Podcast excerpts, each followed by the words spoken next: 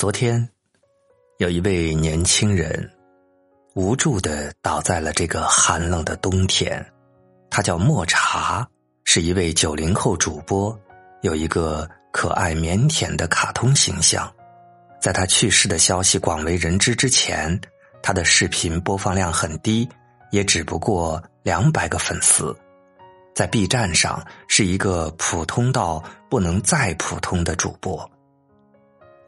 就是这样一个看起来平平无奇的二十二岁男孩，在二零二一年的年初被酮症酸中毒夺走了生命。酮症酸中毒是什么病？我们很多人听都没听说过。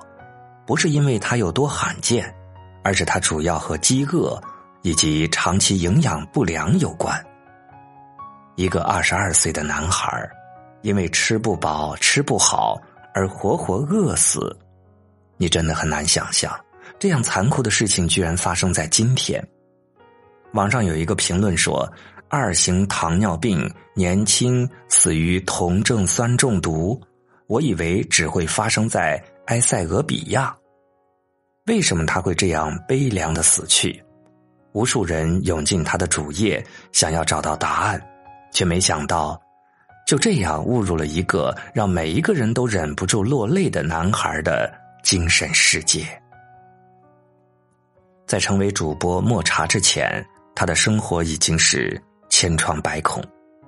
他生活在中国最贫困的地方大凉山，奶奶重病让整个家返贫，父母抛弃他出逃躲债。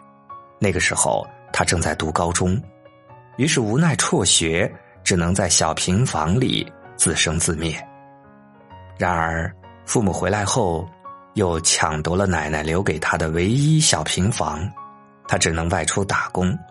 因为过度劳累得了胃病，却又遭遇了黑心公司，被骗得体无完肤。在朋友的帮助下，他开了直播，想要混口饭吃。可粉丝一直都没有满一百人，想混饭吃变得异常艰难。他的动态大约从去世前一年开始更新，记录着自己点点滴滴的主播生活，只有少数几条提到过关于自己的疾病，但也都是轻描淡写。很多主播都喜欢卖惨，把自己说的凄惨无比。但真正悲惨的他，却从未在直播的时候卖过惨，甚至连乞求之类的话都从未说过。面对鼻子上的肿瘤，拍一张化验结果的照片，配上简短的文字，再加一个可爱的二次元悲伤表情，就这样，他在面对关乎自己性命的大病时的全部态度了。他没有人气，更没有钱。甚至连发起众筹的资格都没有，因为想要众筹就必须去做检查，可就连检查的费用他都掏不起。他住的地方是一栋着过火、几乎已经需要拆除的老房子，光是看一眼就能知道，这样的房子在寒冷的冬天又怎么可能御寒呢？二十块钱的一个小电饭煲。几块钱一包的方便面，就是抱病已久的他能吃到的最有营养的东西了。在他晒出的买药记录里面，即便是一片一点八四元的药，他也要分三次付款，每次只买一片，而上面的电子黑字刺眼的写着他的余额：负两千零四十九点三四元。我们以为。冬至日吃饺子是全国通晓的习俗，可他从小到大都没有在这一天吃过饺子。在生命结束前的最后一个冬至，他才知道冬至要吃饺子。临终前的倒数第二条动态，他说他想吃草莓，可是草莓太贵，他买不起。看到这句的时候，真的再也忍不住了。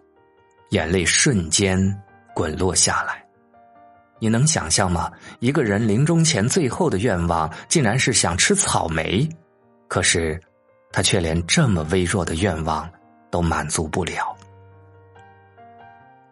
好想吃草莓，可是草莓为什么那么贵呢？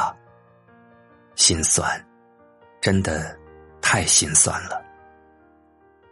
那一刻，我无比恨自己，为什么不能提前知道他的消息？我买几篮草莓送过去，让他吃个够。自从知道莫茶去世的消息之后，我跑到他的主页，一直在看他的动态。朋友对我说：“人都去世了，看这些动态还有什么用？”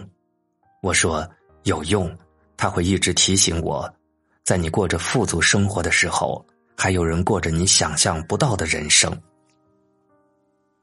忽然想起那句话：“有些你认为可以挥霍浪费的东西。”真的不是所有人都有，哪怕只是活着的权利。在短暂的直播生涯里，莫茶也一直是一个敬业的主播。他会为了自己终于有了一百个粉丝，开心的发动态庆祝；会因为自己身体不好停播的时候给粉丝道歉，甚至就连在直播间晕倒在电脑前醒来的第一句话也是致歉。他曾那么坚强而乐观的活过，如果不是疾病缠身，或许他原本真的可以成为一个优秀的主播。但最残酷的地方是，所有的这些动态，他的每一条感谢，他的每一次致谢，他在深夜笔写不止的悲鸣，他想要吃草莓的临终愿望，在发出动态的当时。他得到的回复和点赞，都无限接近于零。直到他去世之前，几乎没有人了解他的抗争，没有人知道他的存在。生命最后的时光里，他只是一个人在病床上躺着，陪伴他的是医院消毒水的味道和出租屋惨白的天花板。可即便是这样，他在离开这个世界的时候。依然没有哪怕一点点憎恨。有很多网友被他的故事感动，在他离开之后，无数网友来到他曾经无人观看的视频，发弹幕祝福他一路走好。也有人去他曾经无人回应的动态下面给他留言，告诉他说：“你的粉丝已经突破六万了，你醒过来看一眼好不好？”还有的网友给他画了一幅画，在画中，他终于吃到了他最想吃的草莓。我一直是一个不相信有上帝的人，但是这一次，我却无比相信，是上帝不忍看他太辛苦，所以接他去了天堂。希望他能够在天堂里吃到他心心念念的草莓，能够不再饱受病痛的折磨。莫茶走的时候才二十二岁，想想二十二岁的时候，我们在干嘛呢？可能在求学，可能在和男朋友或者女朋友谈恋爱，可能还沉浸在父母的羽翼之下，而他却偏偏在这个年纪承受了这么多。人类的悲欢并不相通。你习以为常的，却是别人无比向往的。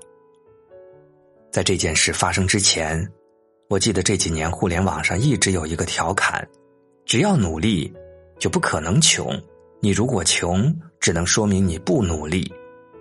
可是，莫茶他真的不够努力吗？很明显，不是。他疾病缠身，没有办法做体力活。就连直播也不能一直保持，他为了几包方便面，甚至可以抱着病重之躯去打工。无论情况恶化成什么样子，莫茶从头至尾一直都是很努力的，在靠自己度过难关，从始至终没有贩卖过自己的苦难，也没有向命运屈服。他一年的生活费也就两千五百块钱。还不到一个正常家庭一个月的消费，可即便是这样微薄的要求，也没有让他留在这个美好的人间。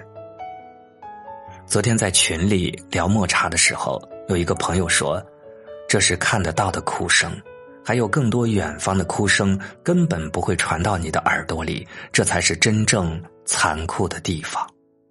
这句话一下子击中了我。